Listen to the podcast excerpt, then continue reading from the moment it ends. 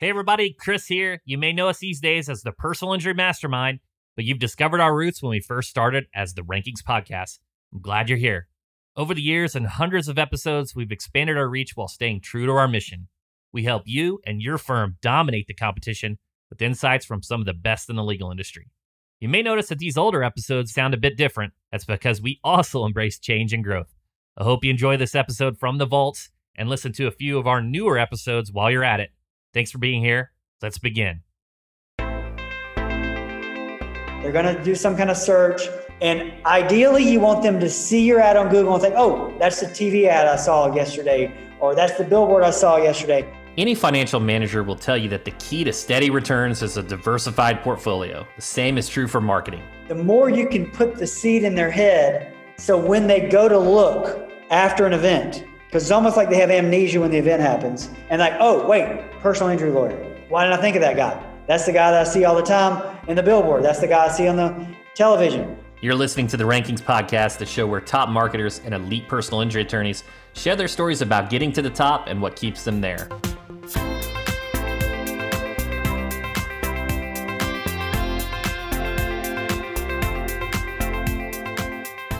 Not many people have had the success of Joe Zarzaur, founder of Zarzaur Law, a personal injury firm in Pensacola, Florida.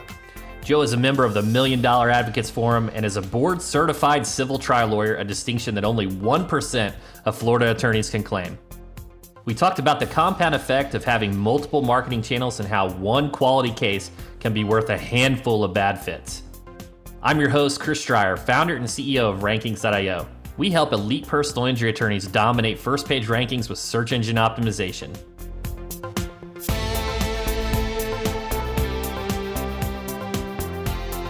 SEO is all about the first page, and that's also where we like to start our show. Here's Joe Zarzaur, founder of Zarzaur Law.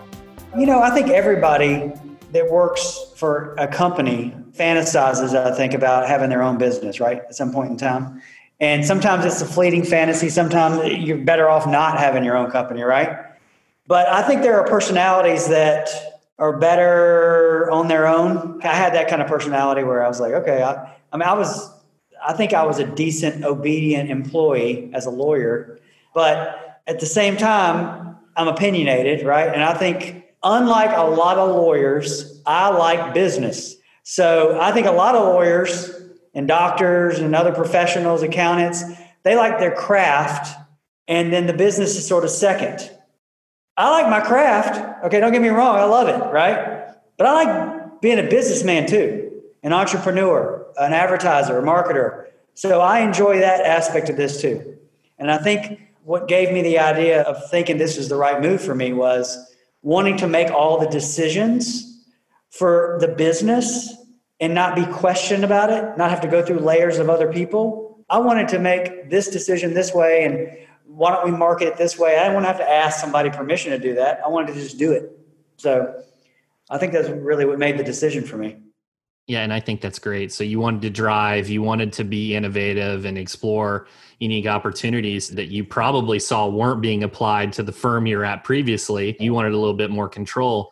What were those early days of the firm like? How were you hustling to get those clients in the early days? Well, they're scary, right? You're scared to death. You know, you look back at bills that used to make you like cringe, and you're thinking, "Jeez, my gosh, I wish I had that kind of American Express business bill now." Right? Mm-hmm. I was like worried about three thousand dollars a month on my American Express business card, but yeah, I remember being scared to death. I remember thinking to myself, how am I going to make it? I think it helped me when I went out on my own that I wasn't married at the time. I didn't have a child. And so it was less scary. I didn't have a ton of student loan debt at the time. I had retired most of that. I didn't have a lot of other debt. So I think that makes it a lot easier for people when they go out on their own to not have personal debt and personal concerns or as many as a lot of people have, right? So it makes the decision and it makes the risk a lot less. You're only risking you, right? You're not risking people at home that are counting on you, creditors that are counting on you to pay your bills. If you have a bunch of debt already, you know, it made it a lot easier for me to branch out and just go. So it would be fair to say it's kind of the Dave Ramsey approach. You didn't carry a lot of debt. You got to make moves and make your cash work for you. I don't know that I agree with everything Dave Ramsey says. I don't think we all do. but the whole debt thing, I think the less debt you have in general in the world, mm-hmm. the more free you are to make decisions. Absolutely. I 100% agree. So, you know, taking it to the next level, you started acquiring cases, you started building your brand. Is there a big turning point, maybe a, a case that settled or a marketing initiative that you did that really took it to the next level? Absolutely. In this business, in the trial lawyer business, you really don't know for sure you're good at this until you get a big verdict. You can settle a thousand cases, right? And you can settle them for millions and millions of dollars. But until a jury, after hearing you present your case, gives your client millions and millions and millions of dollars, I don't know that you know that you've made it in this profession until that happens.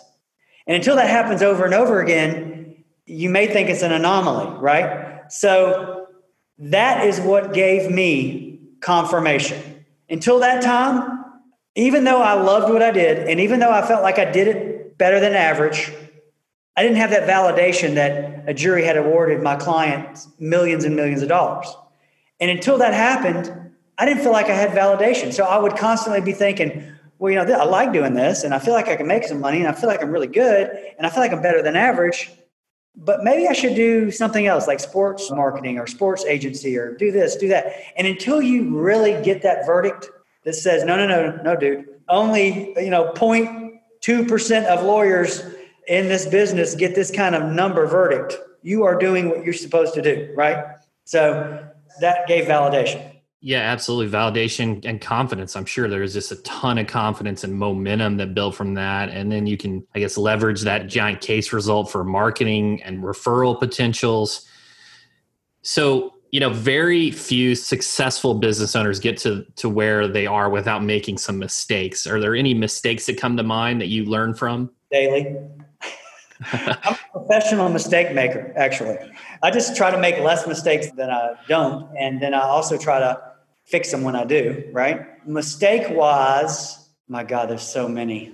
Let, us just take maybe the biggest mistakes I've made is joining up with firms along the way without making sure I had an ironclad understanding in writing about how we were going to split fees. So if you join prosecutions with firms, and everybody's buddies and whatever, everybody's happy. And in this business, you know, it's very, everything's contingency related, right? So nobody right. gets paid until the case is over. Everybody's working towards the same goal. Nobody realizes there's money until there's money. And what happens is we all are working towards that recovery. And then when it happens, everybody's like, well, everybody's got an inflated impression of what they did to get the money, right? Including me. So when the money's there is not the time to try to figure out how much you should get and how much you should get whether this is a fair deal or not, right? The biggest mistake I made, the one that has cost me the most, is that when I have co-counsel in cases that I feel like are not pulling their weight, so to speak, and I feel like I'm giving more to, to the mix than they are, then I need to immediately address that before the recovery happens so that when and if the recovery does happen, there's not this big fight over it. Candid conversations right when you see them. They're hard conversations to have, but they're a lot harder to have when the money's sitting in a trust account and we're all fighting over it. You know what I mean? That makes sense. And that's something I haven't heard before, but but I totally understand. And now that you've experienced that pain, now you've learned from that situation, I'm sure that you're you're establishing those boundaries, those those situations now in the future. I'm a little militant about it now. Like I, I overdo it too much. Like first phone call with somebody, they're referring a case. I'm very diligent about making sure everything's clear. In an email, as soon as we get off the phone, here's what we decided, right? Here are the percentages. Here's what we decided. Put it in writing. Done. And then if something changes, I immediately address it. As uncomfortable as it may be, I may say, listen, you know, I'm starting to take a lot more depositions than I thought. I think we should revisit these numbers. Another potentially uncomfortable decision that Joe says is critical has to do with personnel, especially at a small company. The people you hire will be operating a huge portion of your business. What do you do if someone isn't performing? I asked him how he conceptualizes these difficult staffing decisions. Staffing is by far, I think, the number one challenge of any business owner. getting good staff, keeping them, and weeding out the ones that aren't going to ever make it.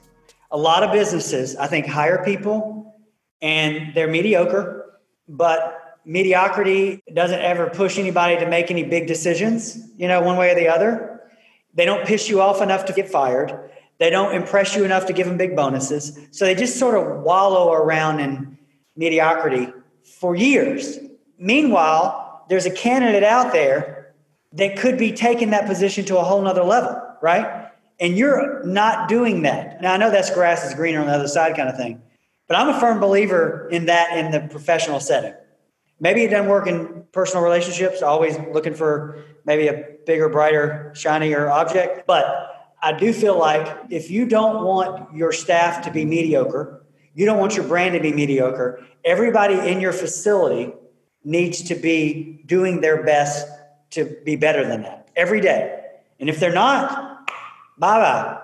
I totally agree. And the longer someone's with your company, the harder it is to have those conversations. So just addressing it early too makes it makes it even easier from a, a personal feeling type of right. situation. So let's talk about the good. What what's a proud moment that really stands out for you? Well, uh, of course, opening your own office is a big deal, right? Getting those verdicts are a big deal. I think being recognized as a board certified civil trial specialist by the Florida Bar is a big deal because it didn't come along easy. There's like 90,000 lawyers in Florida, and 1% of those have this certification. And I think that was a big deal. Being recognized as someone that cares about the community with awards that applaud the, the amount of work we do in the community helping people is important to us also. You know, I think I've gotten a lot of employees that have worked out and that ended up going elsewhere bigger and brighter things have written some really nice notes. I've kept them over the years that said to me, You helped me grow into a better worker, human, blah, blah, blah. I think those are things that matter. And then, of course, clients that are thankful about their cases. And that's a weekly thing. It makes me like, I have to catch my breath every time that happens because when I read these things, I forget. I'm like, I am having impact on people's lives, right? In a positive way. And of course, I'm not out here saving lives, you know, with my hands. But at the same time, I'm making lives a little bit better that have been pretty much destroyed, right, or messed up pretty bad. Those things mean a lot.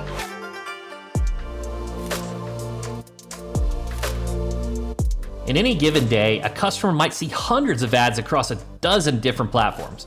No single ad can tip the scales of an environment, and even if you're omitting a channel, you might be missing out on a whole customer base. I asked Joe why having a multi channel approach to marketing is crucial for a PI law firm.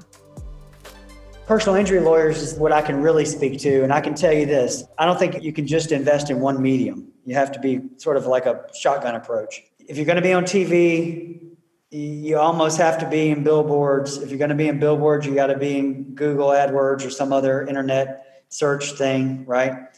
I think everybody wants to use their phone to contact everybody, including lawyers. And if you're not accessible on your phone, right, they may know who you are. They may know your name. They may remember your name. But when they go through a traumatic event, they're going to forget for a second, right? And what they need to do is to be reminded who you are again. And the best way to do that, fortunately or unfortunately, is SEO and Google AdWords. Because they're going to search Google, they're going to do some kind of search. And ideally, you want them to see your ad on Google and think, oh, that's the TV ad I saw yesterday, or that's the billboard I saw yesterday. The more you can put the seed in their head, so when they go to look after an event, because it's almost like they have amnesia when the event happens, and then they personal injury lawyer and like, oh wait, why didn't I think of that guy? That's the guy that I see all the time in the billboard. That's the guy I see on the television. They use Google as a way of looking it up, right? And I hate to say it, but Google controls a lot of that business. And unless your website is like top notch, which is a daily deal, like daily, you have to update the content, make sure your the algorithm is the same, hadn't changed, whatever, tweak it here and there. You can't guarantee SEO is going to be at the top every time. So you got to do something else to make sure you're at the top. That's why Google AdWords, I think, is they've got a sort of a monopoly going in a way. So you've got your top of the funnel, whether you call that, you know, no is no like trust or awareness, engagement and consideration, whatever you talk about it, your TV, billboards, or that awareness. But then that's that's the brand equity play. So then when someone does type it in Google, you got to be able to show up for them to be able to convert. I do think that there is a way to get a mass volume of cases, which I just described. And there's also a way to get quality cases with people that are, are going to take time to hire a lawyer. They're not going to just put a Google search in and, and say, right. I remember that guy's name. They're going to want to say, well, let's compare his credentials to her credentials and let's see who's actually better suited for our case. Frankly, I'd rather have three quality cases than 30 my neck hurt cases, right? Not only are those going to provide the internal satisfaction for the firm and for the client and for me for actually helping somebody that's in a really bad situation and helping the community by making a wrong right, right? But it's more valuable, right? It would take 40 my neck hurt cases, right? And I'm not making fun of or little of people's neck because neck injuries are bad things, but what I am saying is non herniated disc cases, cases where you can't show something in an objective film, but the person has soft tissue injuries, facet injuries perhaps, those cases are just not as valuable as a neck surgery case, right? Right. You got to be doing both. You got to be appealing to the folks who may not research you very much because there are good cases there too. But you also have to be making sure the people that are going to be smart about the process, that you're providing them the content they need to make intelligent decisions so that you appear and sound as different as you are. I 100% agree. I you know the multi-channel approach is first of all how you're getting your name out there, but it also complements each other. TV and billboards complement the SEO because then you capture those clicks. And then the other thing, you know, the higher your brand perception and expertise raises, the more likely you are to get those great cases through a referral too, just in a different avenue, not only from directly from the consumer. So I, I 100% agree, and I I think the multi-channel approach is what you have to do nowadays to, to capture attention. Right. I can't agree with that more. So next, let's shift to kind of like a personal development. What's one book that comes to mind that you would recommend? That's a tough question. I, I, try to read a lot of current events. I like nonfiction. For business purposes, Shoe Dog. Phil Knight wrote Shoe Dog is the founder of Nike. I thought that was a great book. I read it about a year ago, but it sticks out from a business standpoint as as one that I enjoyed a lot. Richard Haass just wrote a book called The World. It's brand new. I just started it a couple nights ago, but it seems like it's a really he basically calls it an introduction to the world. And it's almost like everybody that's coming through school should be required to read it because it basically introduces you to every part of the world and what their interests are, right? And how they're different than ours, and how we can use that knowledge of everybody's differences to get along better and to understand why people do things, right? So those two books stick out for purposes of this conversation. Yeah, I'm gonna have to read the world you said, and then Shoe Dog. I did read Shoe Dog, and it was kind of nice because it exposed the good and the bad kind of oh, yeah. Nike's journey. So it was nice to see them like at a human level. What about mentors or influences? There is there a specific mentor that comes to mind that helped you develop your expertise? I don't know that I have any one particular person, but there are lawyers in Florida that are older than me that I sort of, you know, through my trade groups, the Florida Justice Association, we get together two or three times a year and you, you just sort of you put your eye on somebody, you're like, hmm, that dude's got it got it figured out, right? Or that lady's got it figured out. And so I've quietly watched people that I don't really care to name, and I don't know that they would care for me to name them. And I've admired them from afar and thought to myself, maybe I can build my practice to be what theirs is, right? And this the level of respect they command from their peers is so impressive that, you know, it means more than any verdict, actually. You know, the idea that your peers think that much of you is really success. In any particular industry, if your peers respect your abilities to do that job, you've really succeeded, right? Regardless of how much money you have or how many boats and cars and planes you have. If you've gotten their respect, you've done something. Because there's a ton of people that make money in this business that have no respect. there's a lot of people that advertise and they get a lot of volume cases who I wouldn't hire to handle a speeding ticket, literally a speeding ticket trial. Like they have no clue what they're doing, right? But they're great marketers, but that doesn't mean anything when it comes to this trade, being a trial lawyer. Yeah, and when you congregate with those people that are successful, kind of immerse yourself. You get ideas that, that maybe you know you it leads to innovation, and, and I've seen that myself in, in our digital agency masterminds. You know, I work with a different digital marketing company, and I, I'm like, whoa, that's that's a great idea. I need to implement that. Joe, one final question: Is there anything you wanted to talk about we haven't discussed?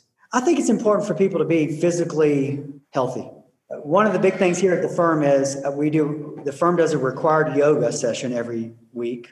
I pay for their y memberships. I encourage people and the y is just like right across the street from us a brand new sparkling beautiful ymca and i encourage people to take an extra i pay for them to take an extra long lunch if they're working out. The women want to take a shower afterwards. I give them an hour and a half instead of an hour. I personally have to work out every day or i don't feel like i'm ready to work and I feel like the healthier people are physically, the more productive they're going to be, the happier they're going to be, the more mentally healthy they're going to be. It's just the better they're going to be with their family, the better they're going to be with themselves. It's a priority. And I feel like businesses that don't put that as a priority for their staff are making huge miscalculations because if you work them to death, right? And then you reward them with like beer, wine, and food, and you're not paying attention to and promoting their health and well being, they're just going to crash and burn like you are at some point, right? Now, of course, I'm not saying I'm going to live forever, but I'm going to be living until I drop, right? And so it may be a sudden kind of drop, but it ain't going to be one of those long extended sickness kind of drops. You get my drift. I, I, think that's a great piece of advice. And I know that my wife, if she's listening to this episode, is going to push me more on it. Yeah, so I, I 100% agree. And I, I, applaud you for that. I think that's tremendous. That's a way better benefit than uh, many of these other types of benefits you could provide as a business owner besides just the standard health insurance and all those types of things. Guys, we've been talking to Joe, elite personal attorney at Zarzaur Law. Joe, where can we learn more about you? Zarzaurlaw.com if you want to read my website or read about me. JoeZarzaur.com. And one of the first big verdicts I got, I saw a lawyer out at a retail store and he, he said, Man, you beat that lawyer. And that lawyer worked for Johnson and Johnson and that lawyer hates your guts. And I was like, what are you talking about? And that lawyer had had been litigating against him for 10 years and we went to trial. And the most he had offered was like two hundred thousand dollars, and the verdict was like nine point three million or something. And I, and of course, the guy was pissed off. He had all his Ivy League, you know, crew in the courtroom, and he was talking down to everybody, including the jury, the whole trial. You know, using words that nobody understood. He had to look up. And at the end of the case, he was telling people that he hated me. Like, he hates me for the verdict, right? And so I took that statement and I made it into an advertising campaign. I hate joezarzaur.com. And so I put that all around town, and people are like, what the heck? What is that? I hate joezarzaur.com.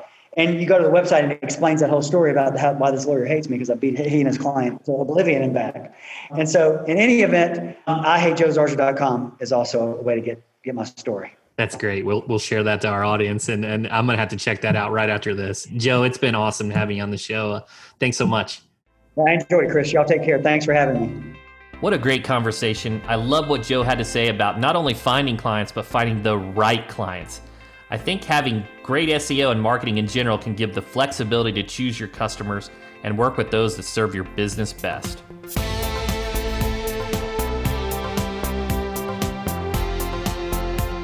I'd like to thank Joe Zarzaur for sharing his thoughts and his story with us, and I hope you gained some valuable insights from this conversation. You've been listening to the Rankings Podcast. I'm Chris Dreyer. If you like this episode or have an idea for a future guest whose story you'd love to hear, leave a review and tell me more. I'll catch you next week with another inspiring story and some SEO tips and tricks, all with page one in mind.